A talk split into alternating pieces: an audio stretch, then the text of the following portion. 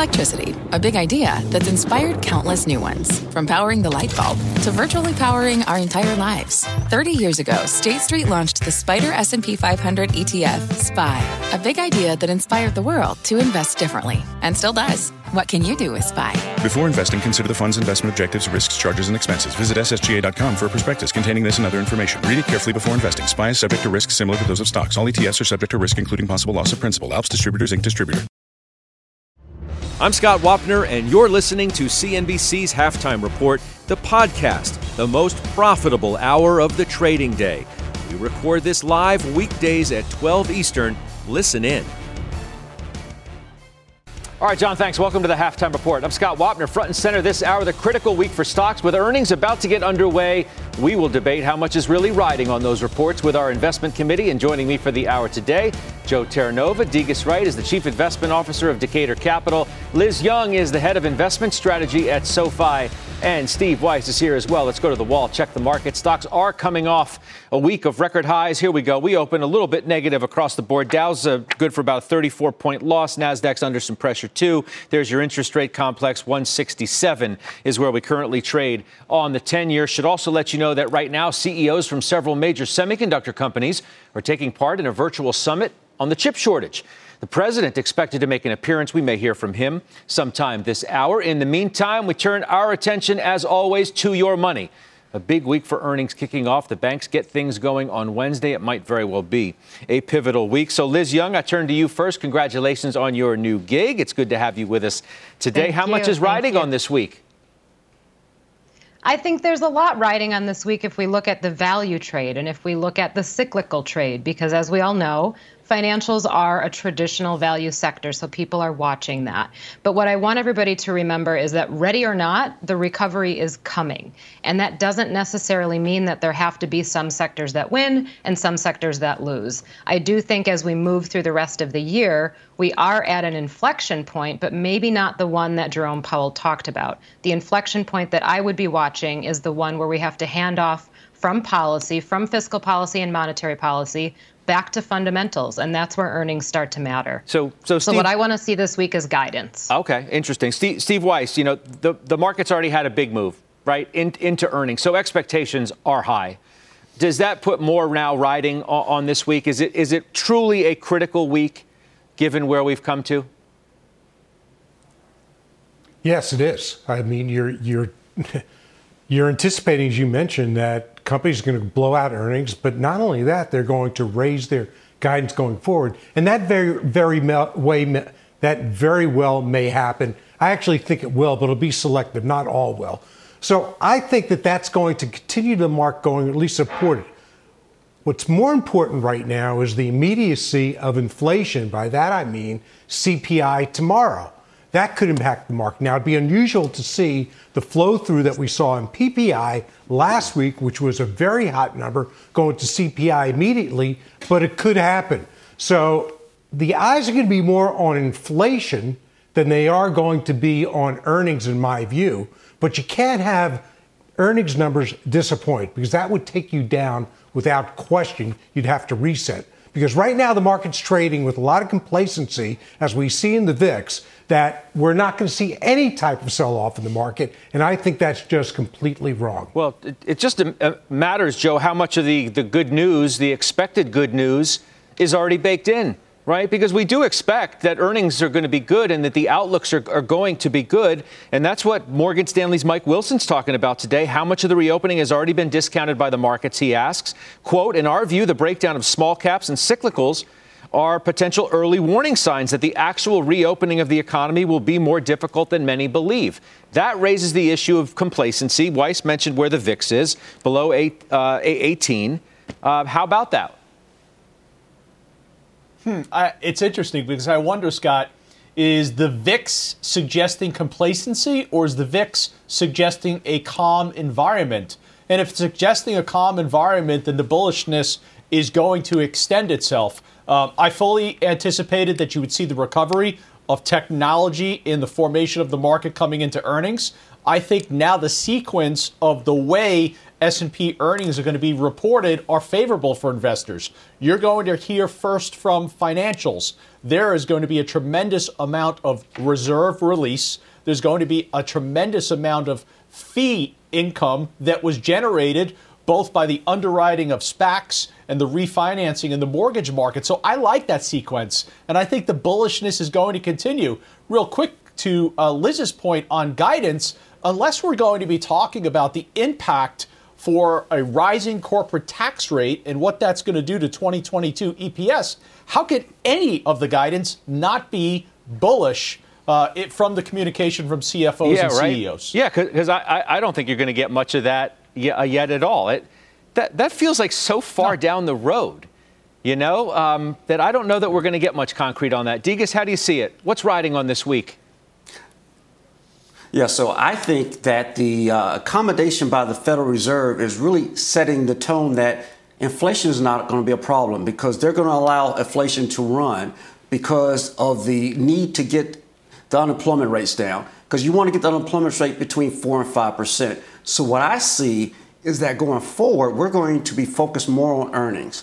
Uh, we had a great ability to pull back and reduce operating expenses, which is going to mean that profit margins will improve. We're going to see greater number of earning surprises. So we really feel that this is more of a company focus versus a macro focus. All right, Liz. So here's the story. Expectations we know are rising and rising substantially. More evidence of that today. Bank of America, they raised their earnings estimates. They now take S&P EPS to 185. So, you know, I, I put a 23 multiple on that, which gets you to 42.55. You know, estimates for t- price targets are, are pretty up there. That seems to be around where people think that the, the market can go. I'm wondering whether you think that's too rich, 23 times uh, where earnings are. You've got more optimism from Jay Powell, right? Last night on 60 Minutes.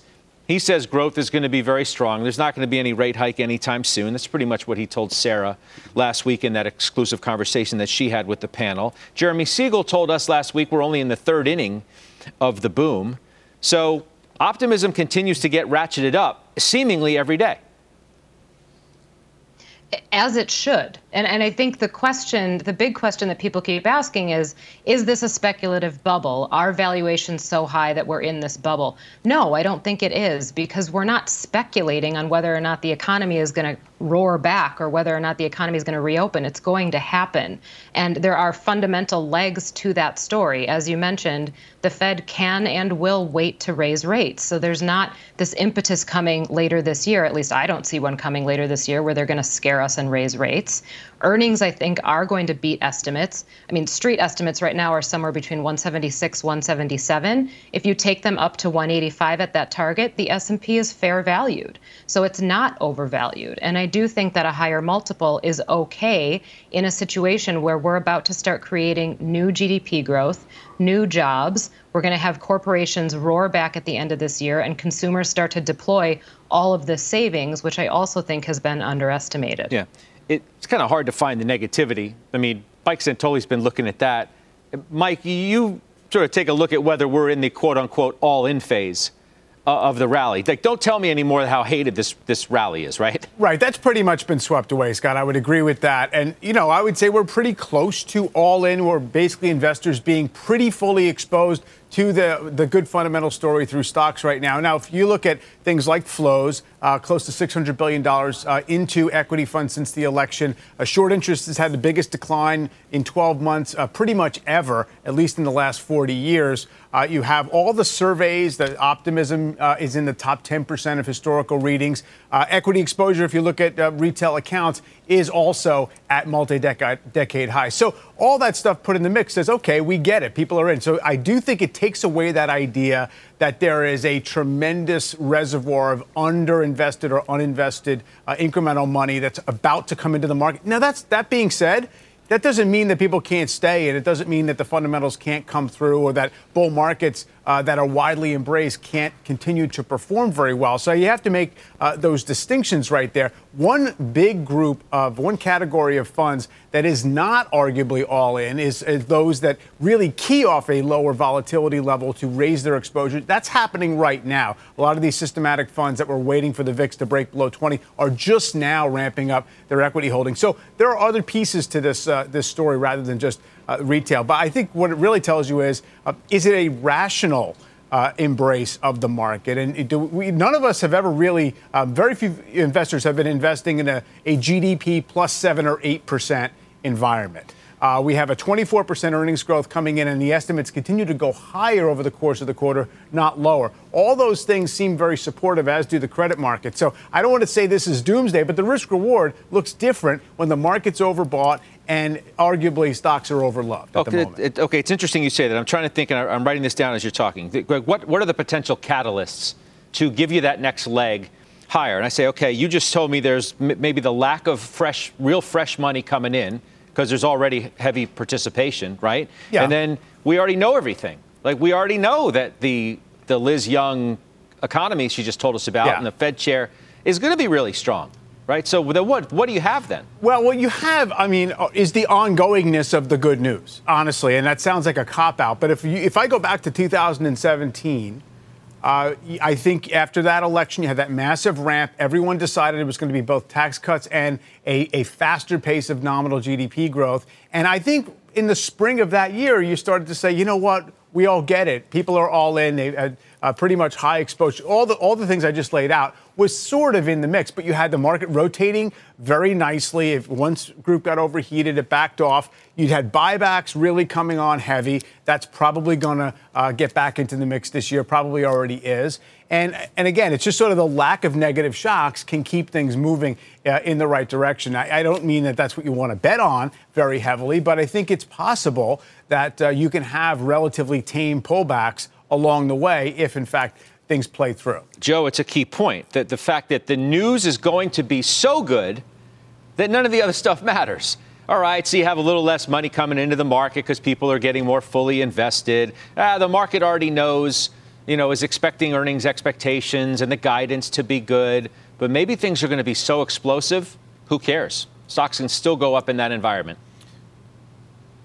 Yeah, that's that's that's a fair point, and, and I think you know when we talk a lot about cash on the sidelines and those that aren't invested, understand the right environment for them to be invested is when it is sunny skies and risk assets are pricing and trending higher. That's when uh, just the nature of critical mass tends to present itself where you've got people investing.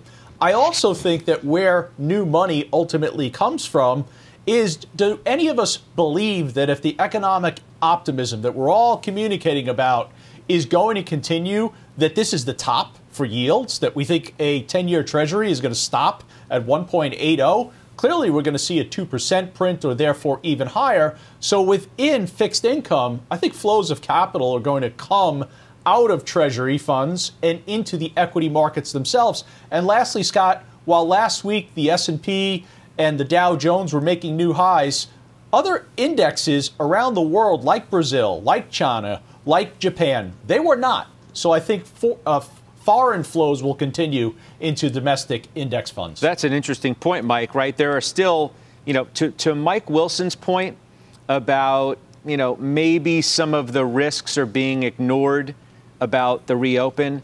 That seems to be an everywhere else problem mm. and not a problem here, right? Yeah. We lead in, in vaccines here. That is only going to continue to, to be the case, most likely. So the, the picture's better here, it feels like, than almost everywhere else. And that's why the money's going to continue to flow here, maybe from some unlikely sources, but nonetheless, it's going to come. Yeah, I don't doubt that. Um, although, what's interesting is this subtle turn the market has had recently toward a more kind of quality focus or defensive, uh, a little bit less about that reflation reopening trade in the last several weeks. I, I don't doubt that there will, uh, the U.S. will still be a uh, net attractor uh, of capital. It's not always been the best leading indicator of of equity returns, though, when a huge incremental buyer of this market are, are foreign investors. But it's not in itself something that uh, stops a rally in its tracks yeah, I appreciate it, Mike, as always. Provocative. Uh, love the column, and I'm glad we had a chance to talk about it. Weiss, I mean, you do think that if you look at the VIX and the VIX being this low, and look, it could move even lower.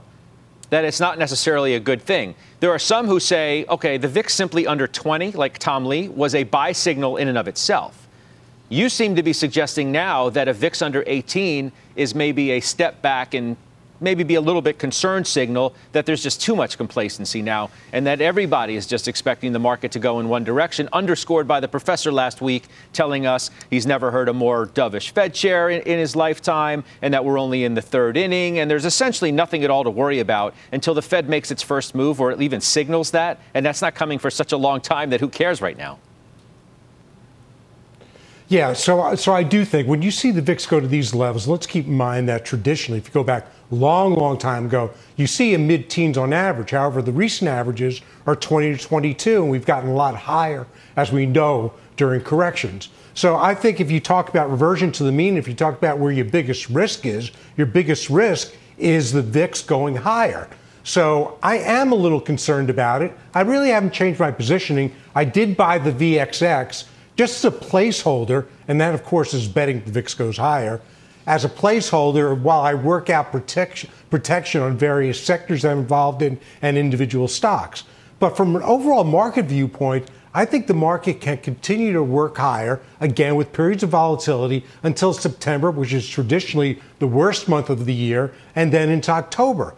The Fed's not going to raise rates now. That's been very clear. They would look unbelievably foolish and lose all credibility if they raise rates with the next quarter or two. Doesn't mean the bond market won't raise rates by itself. No, but the most we'll know one o'clock today. The, the most worrisome, right. the, the uh, most, the, the, most worrisome uh, thing about raising rates may come from President Biden.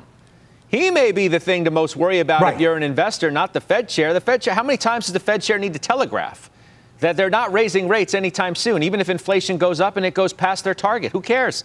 They're going to let it run hot. He already said that, right? The biggest risk may be Biden right. and, and getting the, the tax increases through, and then investors are going to have to rethink the, the state of the market. You see, I'm actually bullish about that because Manchin came out and he's taking a very, very firm stance on this. So if you see rates, corporate rates go to 25, I think you're okay. I think the market absorbed that last week. 28 or higher is a different situation. We're not going higher than 28. 25 is fine. When you get the spending, that's what's going to drive it. The infrastructure plan is going to drive the market. So I think that's very, very positive for the market ultimately. Yeah. Could be a knee jerk reaction down, who knows? Well, but overall, we're going to move up. But uh, just being, just let me finish this final point. Yeah. At one o'clock today, we get the results of the 10 year auction. I think they're actually going to be pretty good, and that Powell had a commercial to foreign buyers saying it's safe. Rates aren't going up anytime soon. Reiterated it again on 60 Minutes. So that'll take rates down. You'll see 10 year reverse today, and rates will go lower. All right. So we need to talk about positioning, right? And rates have been a critical story because as rates have gone up, the momentum trade has sort of gotten stopped in its tracks. Let's bring in our headliner now. Dubravko Lakos is JP Morgan's head of equity strategy. He says the momentum unwind is all but over. Dubravko, what makes you so sure? Hey, uh, hey, Scott. Uh, thanks for having me. Uh, yeah, look, we, we've basically been saying, start to say uh, early March that uh, significant dose of this, call it de-risking within growth, uh, has happened. In other words, growth has you know decoupled from momentum, and we thought that the risk reward for the growth rate generally is no longer as net, is, is no longer as negative. If anything, is, is, is improving. So that could present like a tactical opportunity to step in and buy some growth. Parts of growth are also definitely looking more GARPy, growth at a reasonable price. But having said that, to, to, for us, really the message here was that you can now actually start to see a somewhat more broader participation in the market, where in addition to the cyclical side of the trade, you can start to see a little bit more life within, within, within the growth side. So we, we think, look, the, the, the two big themes, reflation and the reopening, are still alive. I, I know, um, you know, stock leadership is not suggesting that the last two weeks, but we think they're, they're still alive, and we still need to basically go through uh, a significant portion of the reopening trade, which, by the way, abroad has, has gotten delayed. So things have gotten pushed out a bit. I just feel like it's hard to convince people that rates aren't going to continue to rise and that the momentum and growth trade could be hurt by that. If you believe what the Fed chair said, if you believe what Professor Siegel said last week to us, he thinks inflation is going to run hotter than, than people think. Um, he still doesn't think that the Fed's going to do anything ab- about it anytime soon. But under that environment, doesn't value and cyclical continue to outperform momentum? It, it should, but here's the thing: it should, yes. Uh, but my momentum, right, which I know everybody is so uh, zoned in on uh, for the right reasons, because momentum is typically where the money is going. Uh, momentum is a dynamic uh, factor; it changes its exposure, and momentum has been increasingly shifting away from growth uh, into value. So momentum is really more value, reopening epicenter, cyclical now than it was at any point in the last several years, and it's much less so growth uh, th- than what it was, say, six months ago or nine months ago. And so that's why I think that uh, the cyclical trade, yes, I think should remain the, the favored one as as we continue to see upward pressure on on yields, and you continue to see this uh, call it reflationary impulse as we reopen. And momentum is already aligned with that, so I think that that's going to keep pushing momentum a little bit higher. I think the growth side, which is decoupled from momentum, we're basically saying is no longer as risky. The risk reward is better. So it doesn't have to necessarily go through the same volatility that it went through, let's say, throughout the month of February earlier this year. But you think that earnings you, you, think that earnings are going to be strong enough to justify a, a pretty hefty multiple, right? Because you yeah, got I, you got your earnings ex- expectations, your estimate at 185, and as we were talking earlier, you know your base case is 4,400. That's 24 times. That that's okay. Yeah, look. So again, uh, it, it, all depends on where are you in the in, in, in, the, in the equity cycle. Are you in the earlier innings? Are you in the later innings? And that I think justifies different levels of multiple. We're in the earlier innings. The Fed is still very, very supportive, and I think that generally justifies higher multiples uh, than, than, than, than otherwise, right? So now, obviously, you fast forward six months from now, if the Fed is talking about tapering, uh, we, we, we're deeper, much deeper in the reopening trade, then the multiple story, I think, starts to change, and you likely will see compression. But I don't think we're there yet. But is that what you're telling me? We have only six months to, to go until the Fed starts to signal that they're going to have to raise rates soon because expectations for inflation have increased? Is it really that short of a period of time? Because six months is nothing. Not necessarily uh, raise rates, but I think the first move that people are looking for is when will they give you that implicit signal on, on the tapering side. So that could come as early as June FOMC, or that could be September FOMC, or or Jackson Hole. Uh, so again, t- tough tough to call, but that's that's when you could basically start to see some pressure, temporary pressure on on, on the multiple, and perhaps some weakness in the market. Uh, but but not rates. Rates, I think they're they're still very very accommodative, and probably not not much is going to change there. No, that's generally. I mean, our house view. I've got the words taper tantrum in my head now. You're telling me that the, the Fed's going to start talking about it in the middle of the summer? That the, the market's not going to handle that well. The, the first inkling that policymakers give to the market that it's thinking about tapering, all bets are off. You know, I wouldn't say all bets are off. I think you could definitely see some weakness in the market. It's somewhat of a pullback, but I think between now and then, I think we first need to go through the reopening, the second quarter growth uh, uh, story, uh, which I think leads the markets higher, specifically cyclicals. And then at that point, what, what I'm saying is, assuming we get there, the, the Fed could actually start to not any any longer neglect the fact that it's too early to taper, it's too early to talk about tapering, and people might start to see that as a as an implicit signal. Wanna... But again, we first need to get there. We're not there. Yeah, no, I, I, hear you. I hear you. It's just a matter of when we do get there and how the market reacts to it. Degas, I mean, if the if the Fed starts to signal in the middle of the summer that a taper uh, may be on the near-term horizon, how, how are you going to handle that as an investor? Well, Scott, I don't think that's going to happen because Jay Powell talked about the unemployment. That's the other goal that he has to focus on because he wants to get that unemployment rate between 4 and 5%, near full employment. I don't think we're going to get the economy there. So I am not even concerned about the summer with the, the, the uh, uh, with the rising of rates. So we have to first look at the unemployment. And so that's what I'm focused on. So we're actually long, looking at maybe 2022 between, uh, before there's any tightening of the uh, Federal Reserve. Liz Young, you have something for Dubravko? Uh, I mean, my question really this is something we talked about a little earlier in the show. Where's the top on the 10 year and what can the market absorb? What would you see as, even if we continue this kind of broadening out in, in the equity market, how much of a rate on the 10 year can the equity market absorb? Look, I mean, it's it's, it's a tough question. It's it's a good question. I mean, everybody keeps asking that, and uh, I think every cycle, uh, you know, is is unique in its own ways. But again, if I had to give an answer, I would say looking at the history, looking at where fundamentals stand right now, looking at things like corporate margins, I would probably say two and a half percent on the ten year. Uh, anything under that, we should probably be fine. Anything above that is where you start to see pressure on the multiple build. So again, uh, you know, what, what what's the view? If the view is that the ten year yield is going to hit, you know, two and a quarter by the end of this year, then we may sort of be there. If, on the other hand, the, the, the 10 year is, is having a hard time breaking 2%, then that's going to give more longevity to the, uh, to the equity cycle. Dubravko, appreciate it. As always, we'll talk to you again soon. I'm sure Thank of that. you. Dubravko Lakos, JP Morgan Chief U.S. Equity Strategist. Up next, big banks getting ready to report earnings this week. We said that at the top, so we'll talk to the number one bank analyst on the street, Mike Mayo, with his preview next. Plus, our experts take their positions on the stocks, which have had a great run into earnings. It raises the pressure, perhaps. We're back after this. Old Dominion Freight Line was built on keeping promises. With an industry leading on time delivery record and low claims rate, we keep promises better than any other LTL freight carrier because we treat every shipment like it's our most important one. Which means we do the little things right so that we can keep our promises and you can keep yours too. That's what drives us. To learn how OD can help your business keep its promises, visit odfl.com. Old Dominion, helping the world keep promises.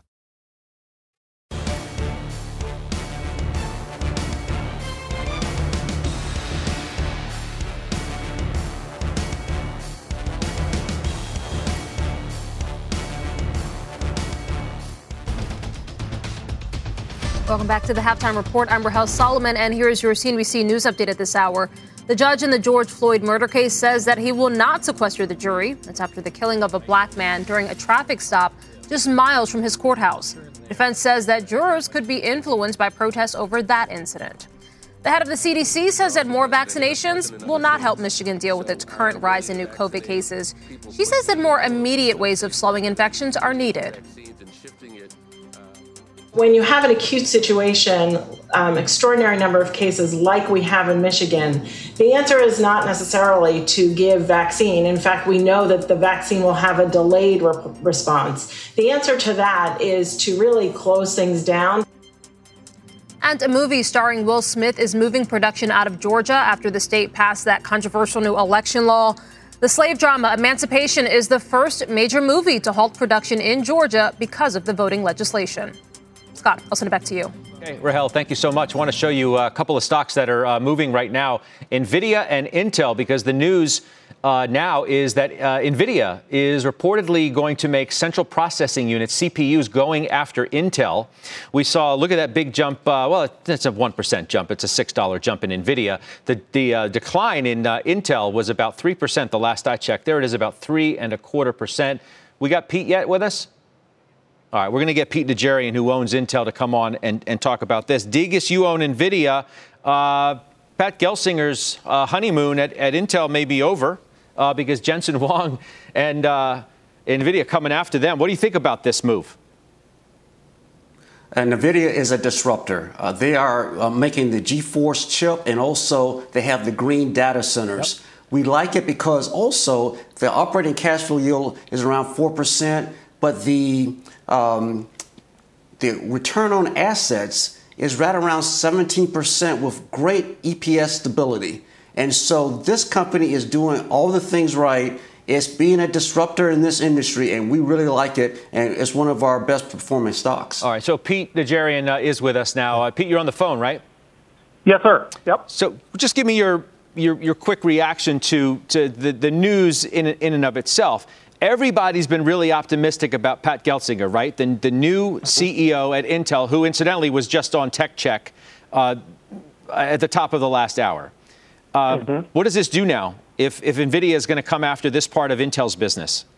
Well, I'm not. I'm not necessarily completely shocked. It makes some sense that they would want to get more uh, competitive in other areas than they already are presently in. And as was just mentioned, they're a disruptor. So there's no. I don't know that I view this as something other than at some point in time they were going to do this and go in this direction. But let's not forget that if you take a look at Intel and you look at where that stock has gone just in the last, you know, even year to date from 50 to 65, trading in the 66 area now, it's uh, it's had a great run, and and um, and I think that they are up for the challenge and will be very very competitive going forward. And it's they will be fa- facing other competitors as well, and obviously with with Nvidia coming after them. Um, like I say, I don't know that that's shocking, and it was just a matter of when, not uh, not if. It just underscores, though, doesn't it, Pete, how much pressure uh, Intel and Gelsinger are under to to turn around the, the business and become quote unquote relevant uh, again. That it's not going to be the easiest task out there, right? No. Yes, you're you're 100% right. I think you're spot on. I think that the, the pressure is on, and uh, I think Gelsinger will will be able to respond very rapidly and, and and meet a lot of what's going on in terms of the competitive side of things. But that is what CEOs are paid to do. That's what you know. That's why they brought in Pat. He's he's the guy who I think fits. And if you were going to have somebody at Intel that was going to have to battle uh, folks from all different directions, where, whether it's the AMDs of the world or, or obviously NVIDIA and others, I think he is the right guy for the challenge. So we already know what, what he's already said that he was going to be doing and already working on doing as, as a company itself to, to grow much faster and get after things and be somebody who's um, going to be a part of some of the other companies in terms of some of the, uh, the, the, the, the building out. So there's a lot of different things working here that I think will work in their favor and the competition I think will be greeted, and I think Intel is up for it.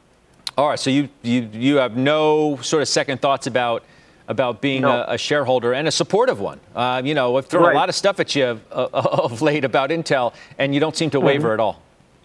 No, and, and as a matter of fact, when you look, you know, one of the things that, that stands out for me is like just what we're seeing today from uh, the Nuance acquisition from uh, Microsoft. I think what, what you're seeing is those that have balance sheets, those that uh, trade at what I think are very fair value, and when you look at the fundamental side of things, when you look at total cash and debt and, and the cash flows and so forth, just take a long look uh, at that balance sheet that you're looking at when you take a look at Intel, and you can see why I think that they've got financially, they are in position to be able to be very, very competitive with absolutely anybody and everybody. And uh, um, with the right people in charge, I think that they're up for the challenge. Yeah, AMD looking at that now, down a couple of percentage points as Nvidia uh, seems to be at least the day's winner thus far. Uh, just half past 12 uh, in the East on this news. Pete, thanks for uh, coming to the phone as fast as you could, calling in. I really wanted to get your opinion on this. I know it was meaningful to our viewers too. So thank you. We'll talk to you again soon. I really appreciate that, Scott. Thank right. you. Take Yeah. care. All right, Pete, you be well. All right, let's talk about bank earnings. They kick. I should also let you know. Pardon me, just one second. Again, that that semi summit, the semiconductor summit, the uh, virtual summit with all the CEOs is going on as this news. Uh, is breaking, and we may hear from the president this hour as well, who is expected to pop into that as well. If we do, of course, you'll hear it uh, right here first. All right, bank earnings, they kick off this week. Expectations especially high, as we've already said, given the run in those stocks. Mike Mayo of Wells Fargo Security, he is the number one ranked analyst in that space. He joins us there live. It's good to see you again. I mean, that, that's the story now, right? These stocks have run, and they've run a lot, and rates are up, and they're up, you know, pretty substantially in the quarter. So, what does that mean now for these earnings? Well, look, first of all, it's all in the framing. Uh, banks have performed phenomenally over the last year and year to date, well outpacing uh, the S&P 500, but they've still underperformed by, you know, over 15 percentage points since the start of last year. So there's still more to go with the catch-up trade for banks. That's the key message. And yes, the stocks have run up before these earnings. Scott, you asked me the same question three months ago before the fourth quarter earnings, and yes, the stocks sold off and then they went on to reach new 52 week highs. So, uh, you know, our one year targets are still significantly higher than where they are currently. And, you know, some of this is baked in the numbers. You saw what happened uh, with the results at Jefferies. Jefferies beat consensus by double, and the, the stock sold off and underperformed. So, some of the strong capital market strength is there already in the stocks, but it's not reflecting this better yield curve, the potential for better loan growth, the potential for better spread revenues, and the potential for the industry to head toward the best efficiency in its history over the next several years. Why, over the past month, are most of these stocks down? Well, people are starting to say exactly what you just said. These stocks have run. Everybody wants to, you know, date bank stocks. They don't want to marry the bank stocks. And I, I think bank stocks are good for a long term relationship. It's just been so long that banks have sustained that outperformance that uh, you almost have a, a generation generation of investors that seem to underappreciate the structural bull case for banks. And to me, that's the greatest opportunity. I'm going through, you know, you have overweight ratings on on every major bank except for Morgan Stanley, which you have an equal rate rating and, and 80 bucks. The best one of the group continues to be, you tell me.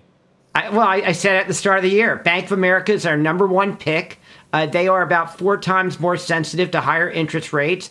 And what I love about Bank America and the CEO, Brian Moynihan, he's like, hey, if we get extra revenues because of the yield curve, uh, we're still going to have tremendous expense control. So when you talk about efficiency, you're seeing it at Bank America. And when you're talking about fintech, Bank America is one of the best fintech players on the planet with their digital banking. So you have cost control, you have technology, and this quarter will be the low point, we think, for their traditional banking revenues, down 16% year over year. So it's, it's not a good quarter when it comes to that, but this is the inflection point. Well, let, let, let me ask you this, because you, you mentioned fintech, and Jamie Dimon in his letter last week mentioned fintech and the threat that it is. So you tell me, if I've got all this money and I want to invest it in the sector, why should I invest it with a JP Morgan, Bank of America, Goldman, or Morgan Stanley and not with a PayPal or Square? Don't I want to skate to where the puck is going? Isn't that the saying, not where it's been?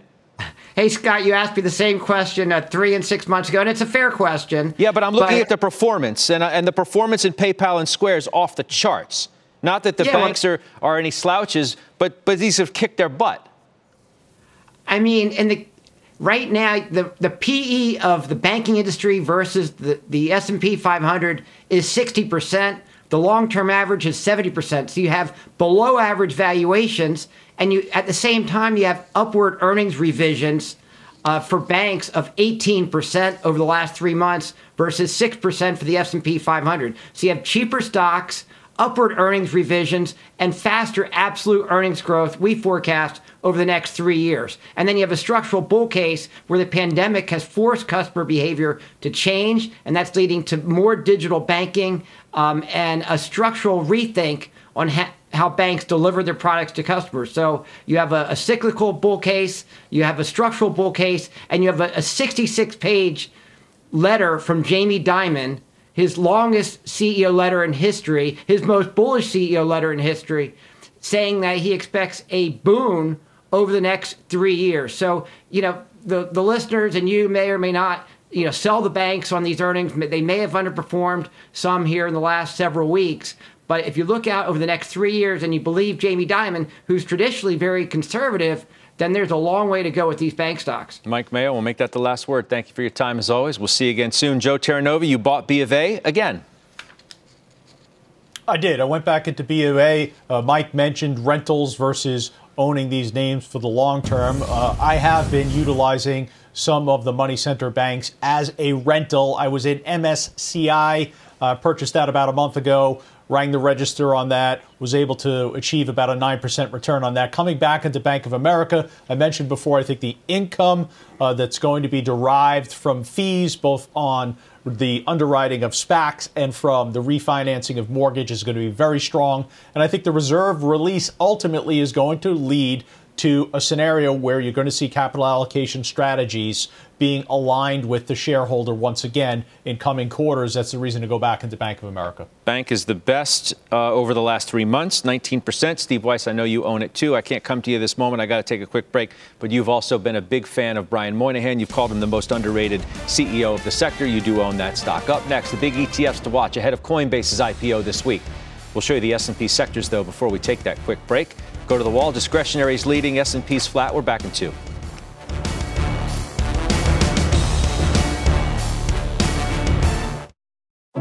What does it mean to be rich?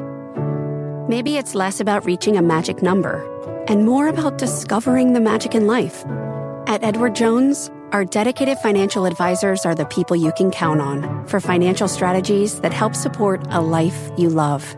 Because the key to being rich is knowing what counts. Learn more about our comprehensive approach to planning at edwardjones.com slash find your rich. Edward Jones, member SIPC. B2B selling is tougher than ever, and we feel your pain. If you're struggling to close deals, consider giving LinkedIn Sales Navigator a shot. This sales intelligence platform helps professionals like you engage high value customers, drive higher revenue, and increase sales performance.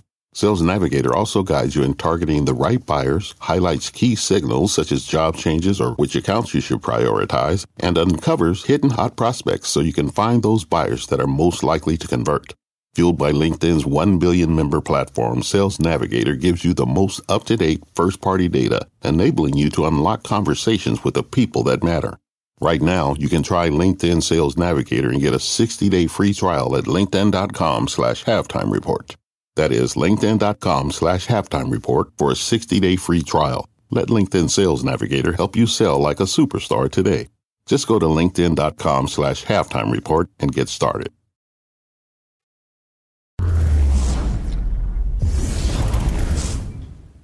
And Bob Pisani here. S&P has just turned positive. Welcome to the ETF portion of Halftime Report. The pending Coinbase direct listing this Wednesday is exciting an unusually broad base of investors outside of the crypto community, particularly the ETF community. To explain why, let's talk with Matt Hougan. He's the chief investment officer of Bitwise Asset Management, which pioneered the first cryptocurrency index fund, and Christian Magoon, who runs the Amplify Transformation data sharing ETF. That's BLOK. That's an actively managed portfolio focusing on blockchain technology. Matt, you have said Coinbase is the asset that the crypto community has been waiting for. It's the giant asset that is going to dramatically broaden the base of crypto assets, crypto investors, crypto ETFs. Why is this so special? It's so special, Bob, because for the last five years, traditional investors have been sort of closing their eyes and holding their breath and pretending that the crypto industry doesn't exist. It's largely succeeded because even though Bitcoin has been the best performing asset in the world in the past one, three, five, and 10 years, it's taken place behind a sort of crypto wall. What Coinbase is going to do is tear down that wall, and investors are going to have to reckon with a crypto exchange that's larger by market capitalization than NASDAQ, that's larger by market capitalization than the New York Stock Exchange, they're going to have to reckon with a crypto industry that's much bigger, more developed, and more institutional than they thought. And that's going to be good for crypto stocks. And it's also going to be good for direct holdings of crypto assets.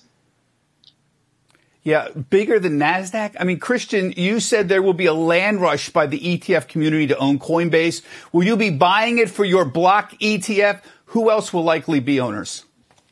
Yeah, I expect we will, Bob. We have about 27% of BLOK's portfolio in the transactional infrastructure of crypto and blockchain. So these are custodians, payment facilitators, exchanges. So Coinbase should fit into that sleeve. I think Cathie Wood and the ARK team will be buying this for their ETFs, probably the innovation ETF as well as the fintech ETF. We should see IPO ETFs pick this up. So I think we could see over a dozen ETFs own uh, Coinbase over the next, I'd say, month to two months and a lot of new ones coming in as well. Thanks, guys. Tune in to ETF Edge at 1 p.m. Eastern Time when Matt and Christian tell us more about why Coinbase will be the game-changing digital asset the investors have been waiting for and the ETF business has been waiting for. Tim Seymour, who runs the Amplify Seymour Cannabis ETF, will update us on pot ETFs. Guess what? Pot ETFs, the best performing ETF asset class of the year. That's etfedge.cnbc.com. Halftime. Back right after this.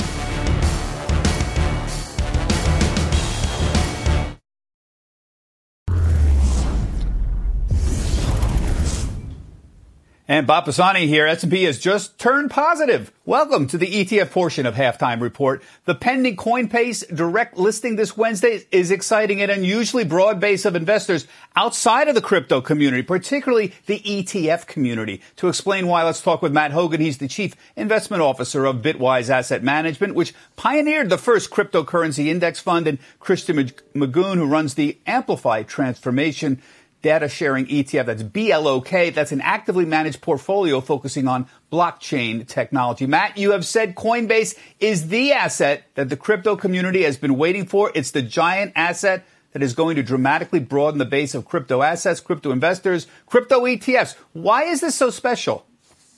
It's so special, Bob, because for the last five years, traditional investors have been sort of closing their eyes and holding their breath and pretending that the crypto industry doesn't exist. It's largely succeeded because even though Bitcoin has been the best performing asset in the world in the past one, three, five, and 10 years, it's taken place behind a sort of crypto wall. What Coinbase is going to do is tear down that wall, and investors are going to have to reckon with a crypto exchange that's larger by market capitalization than NASDAQ, that's larger by market capitalization than the New York Stock Exchange. They're going to have to reckon with a crypto industry that's much bigger, more developed, and more institutional than they thought. And that's going to be good for crypto stocks. And it's also going to be good for direct holdings of crypto assets.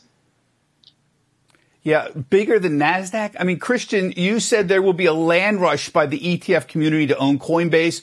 Will you be buying it for your BLOK ETF? Who else will likely be owners?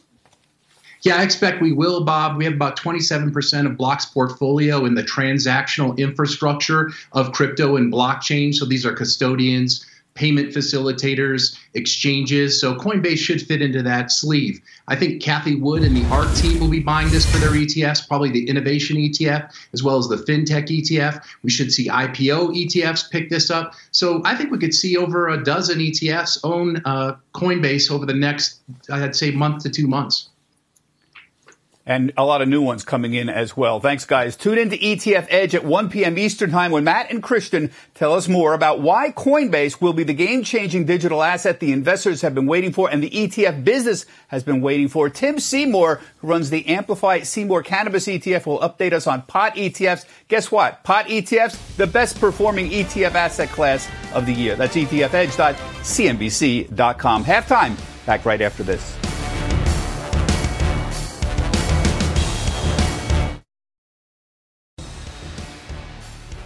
There you go. S&P has turned positive, barely, but it's a new record. 41.29.38 is where it currently sits. Let's talk about some moves, gang. Steve Weiss, TPI Composites. The ticker's TPIC. You bought it. Tell us. Yeah, this is a great company. Under the radar, only two major firms following some regional firms. What they do is they make composites. And actually, if you take that further into their products, they make the blades for windmills. Outside China, they've got 30% market share. Including China, they've got 13% global share. But it's also an EV play, not just for cars, but for buses, which are actually adopting EVs faster than anybody else, but also delivery vans. They make the chassis. Plus, they also make the doors. So it's a very light component. They will be a leader in the EV construction. And as we know what's happening with windmills, you don't need Biden's plan to drive growth here. So it's going to go from losing money last year to earning about 180, 160 this year, and next year you're going to see it earning about 230. You'll see revenues growing 25, 30% over the next few years, then we'll take there. So it's an extremely cheap, underfollowed clean energy play that's actually making money and doing very, very well. Degas, you bought more CDW and sold Chemed. Yeah, so we sold Chemed because um, it has two different uh, business lines. One is the uh, Vitas hospice care, and the other is the Roto-Rooter plumbing. And so during the pandemic, the hospice care revenues really hit hard. The outlook's lowered, and so we said we can redeploy the capital into uh, a company like CDW. It actually makes the uh, technology products and services servicing the uh, local governments and schools. And so what we really like about um, CDW is that one, it has a really good operating cash flow yield of about 10%. We like the profitability because it has a return on assets about 16%, stable uh, EPS. And so we also like the fact that its uh, EPS growth is going to be around 8%. So once again, a good, strong company in a space that we really like and that's going to benefit from the investment into local governments and schools. Okay, Joe Terranova, you did not score in Score Media. Tell us what happened. No. I, I certainly did not. Um, on February 16th, Score Media traded $45. There was a significant pullback to where you had a spike low on March 5th at 1850. I got too aggressive. I reached for it. I didn't uh, incorporate any patience into the timing of entering. I bought it above $25. I endured a 15% loss, which you know me, Scott, I normally don't like to do. I like to mitigate uh, risk at all times. How to get out of the stock. I was stopped out of it. Doesn't change the fundamental story of the stock. but it looks positioned now to challenge that March 5th low uh, at around 1860, and I'm not going to be there when it does. All right. Better news, though, for you in, in Uber. Record gross bookings for March. You're in that stock. Absolutely. Delivery, that has been the life preserver, so to speak, while we've waited for mobility to come back. Delivery year on year up over 150%. Uber Eats, the acquisition of Drizly, that's all contributing. Mobility is coming back actually faster. What does that mean? That means the story regarding adjusted EBITDA profitability uh, being achieved in 2021 is going to occur faster than we thought. So I think Uber is a stock that's going to trade ultimately into the 70s. I think it's somewhere around 61 right now. Very happy with the position. And I probably would add if it uh, was able to break out above its previous all time high at 65. You also, Liz, sort of view this in the very same way, right? Delivery being a band aid before mobility comes back, and it's coming back. Yeah, I, th- I, think delivery plugged the hole in the side of the ship while we went through this. But as things start to pick up again, I mean, I'm already having the the experience in New York City. I try to call an Uber. Sometimes it takes up to 10 minutes. That's a long time in Manhattan. So I think there's going to be more drivers on the road. There's going to be more riders in the cars, and it's only going to increase as we move through summer. Oh, the nerve waiting 10 minutes for an Uber. I'm so spoiled. that says a lot about a lot. All right, we'll take a quick break. We'll come back. We'll do final trades next.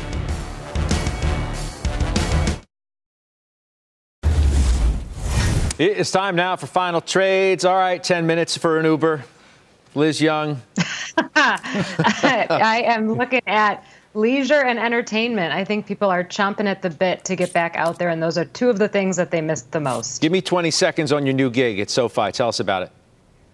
20 seconds. Uh, I am building out the investment strategy function, adding it to the lineup of SoFi functions. And our biggest mission is to help people get their money right, and teaching them how to invest is a big part of that. All right, good for you. Congrats again. Degas, final trade? Thank you.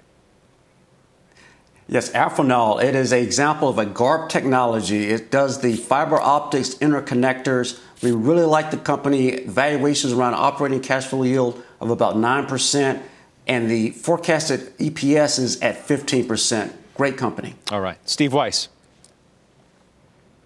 Moderna, they have a vaccine day on Wednesday. Just two events that came out recently. Number one, on HIV, which killed 700,000 people globally in 2019, 97% of the recipients in the trial showed an increase in antibodies. That's positive. Also, you had Europe come out and say, hey, if you're taking AstraZeneca, you should get a Moderna or Pfizer second boost. Okay. So, tremendous company. You'll see this All do right. well. Joe, give me a name. Sorry, Steve. We got to go. NVIDIA. Big All right. deal. All right. That's for a final trade, not like a whole like book report. Steve Weiss, thank you very much. The exchange is now. You've been listening to CNBC's Halftime Report, the podcast. Can always catch us live weekdays at 12 Eastern, only on CNBC. You seek the key, but first, you must learn the ways of precision, craft, and performance with Acura's all electric ZDX. With a premium Bang & Olufsen sound system up to a 313 mile range and a Type S variant with an estimated 500 horsepower, the ZDX is their most powerful SUV yet. Unlock the energy when you visit Acura.com to order yours today.